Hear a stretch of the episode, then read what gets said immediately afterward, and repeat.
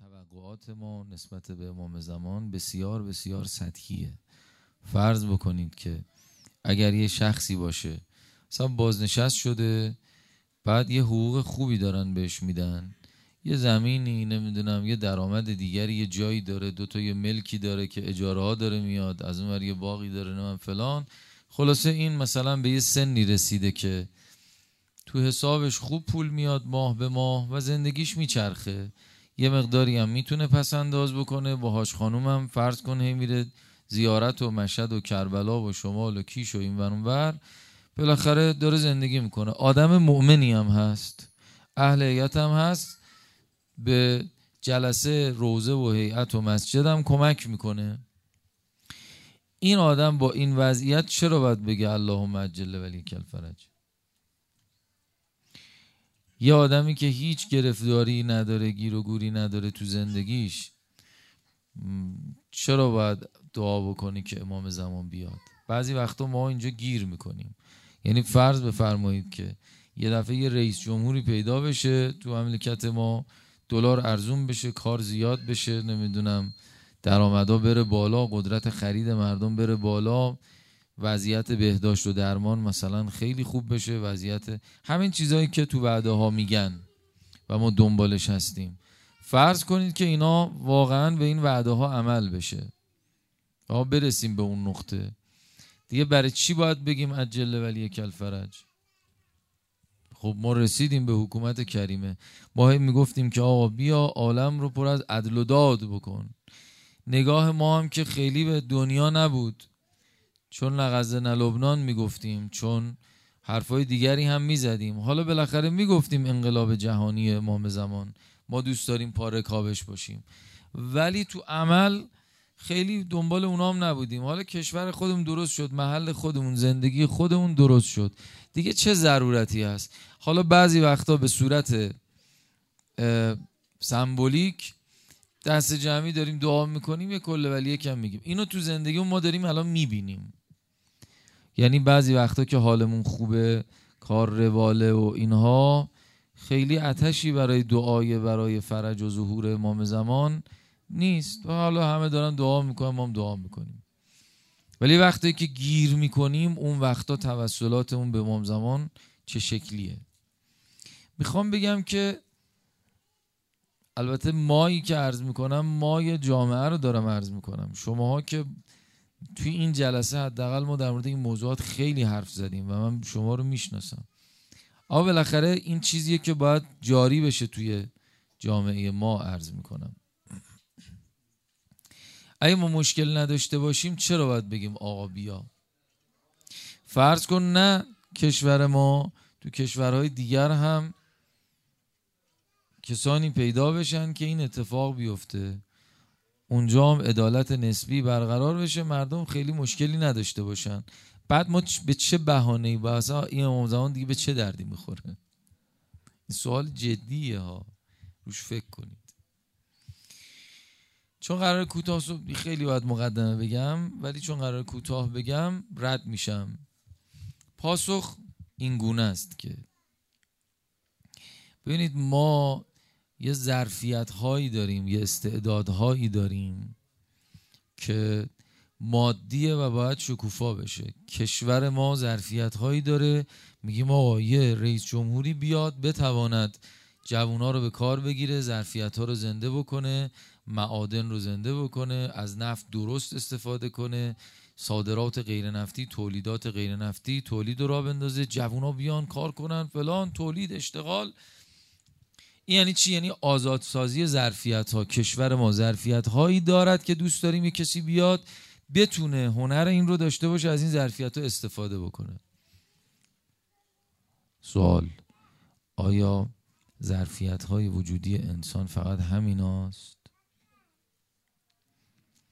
یعنی ما ته کمالمون اینه که آفریده شدیم برای اینکه خودمان را بسازیم جامعه خوبی داشته باشیم و راحت زندگی کنیم. وقتی که ما حکومت کریم امام زمانم توضیح میدیم اینا رو توضیح میدیم دیگه. آقا ببین چه جوری میشه نمی‌دونم زمین میشه مخمل سبز باران به مقدار کافی بلایا کم میشه نمی‌دونم رزق و روزی زیاد میشه کسی به کسی ظلم نمی‌کنه خب این اگه قبل از امام زمانم اتفاق بیفته چی؟ خب از اون ورم خدا می‌فهمد که اگر قرآن می‌فهمد که اگر مردم تقوا داشته باشن لفتحنا علیهم برکات من السماء. ما درای آسمون رو باز می‌کنیم برای یعنی ما همین الان هم جامعه با تقوایی داشته باشیم برکات آسمان میاد برای ما. حتما حضور امام زمان حالا اونجا یه قصه تکمیلی داره. ولی بالاخره زندگیمون راحت تره. سوال اینه که ما برای این چیزای امام زمان رو می‌خوایم یا خیر؟ موضوع اینه که ما باید بگردیم ببینیم که اصلا ما آفریده شده بودیم برای چی؟ اونو باید پیدا بکنیم. ما قرار بود که به لقاء الله برسیم. ما قرار بود که برسیم به یه جایی که به ملاقات خدا بریم. من کان گرجو لقاء ربه. یا اصلا شما دوست داری به لقاء پروردگار برسی؟ یا ایها الانسان انک کادهون الی ربک کدحن فملاقی. شما یه مسیری داری میری که یه جایی باید با خدا ملاقات کنی. جبر کامل هم هست. هممون باید با خدا ملاقات کنیم. ولی کیفیتش دست ماست. چجوری ملاقات کنیم؟ در چه وضعیتی؟ این دست ماست. اگر ما معلوم بکنیم که ته کارمون چیه هدفمون چیه اون وقت که عجل ولی کل فرجی که میگیم انتظاری که از امام زمان داریم معلوم میشه که برای چیه. یعنی آقا دقیقا کجا می‌خواد به ما کمک ویژه بکنه؟ که اگر نباشد الان آقا هست داره کمکم می‌کنه. اگر حضور واقعی نباشد در پرده غیبت نمی‌شود اون اتفاق بیفته. کامل نمیشه. او عنایاتش رو به ما داره. اما وقتی هست همون هدفه خیلی خوب روشن میشه برای ما. هم تو مسیر آدم می‌تونه کمک بگیره از حضرت. خود فهم این قصه ما رو خیلی نزدیک می‌کنه به ظهور. یعنی اولویت بشود یه تعالی و یه آزادسازی ظرفیت تو موضوعات معنوی. هدف از خلقت عبودیت بوده دیگه قرار بوده ما بنده خدا بشیم. پس چرا من باید بگم از جل ولی کل فرج یعنی که آقا تا تو نیای اصلا ما بنده خدا نخواهیم شد. بندگی ما نیم بند و نصف نیمه است. عارف بالله هم بشیم آیت الله بهجت دوران زمان امام زمان دوران حضور امام زمان با آیت الله بهجت دوره غیبت متفاوته. خیلی ظرفیت ها متعالی تره.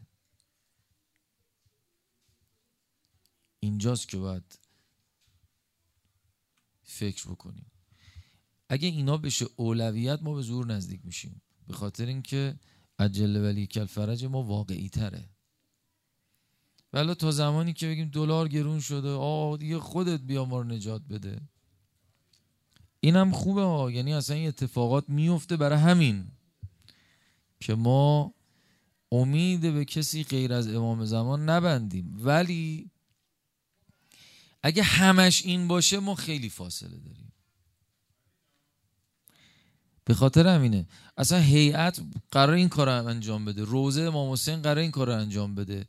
موضوعات مختلف مطرح میشه تو جلسات مناجات ها روزه ها اینها. قرار یه کاری بکنه که منو به این نتیجه برسونه که آقا شما برای یه چیز متعالی تری آفریده شدی.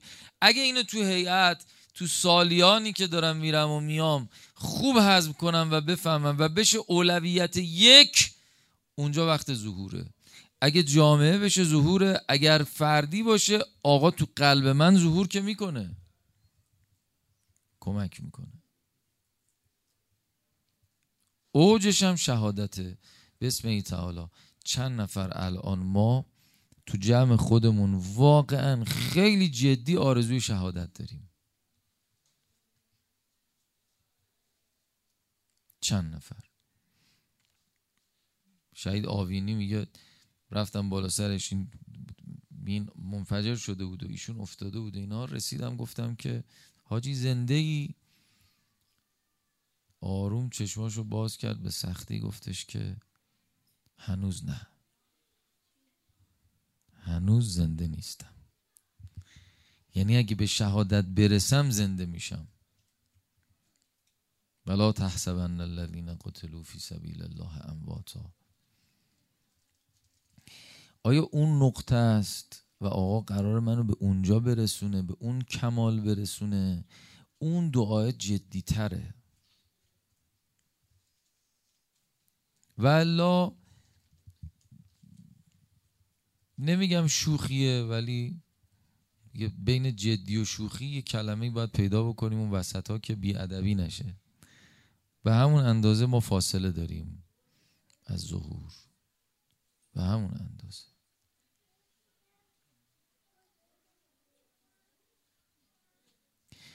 وقتی گریبان عدم با دست خلقت میدرید وقتی ابد چشم تو را پیش از ازل می آفرید وقتی زمین ناز تو را در آسمان ها می وقتی اتش طعم تو را با اشک چشمم می چشید من عاشق چشمت شدم.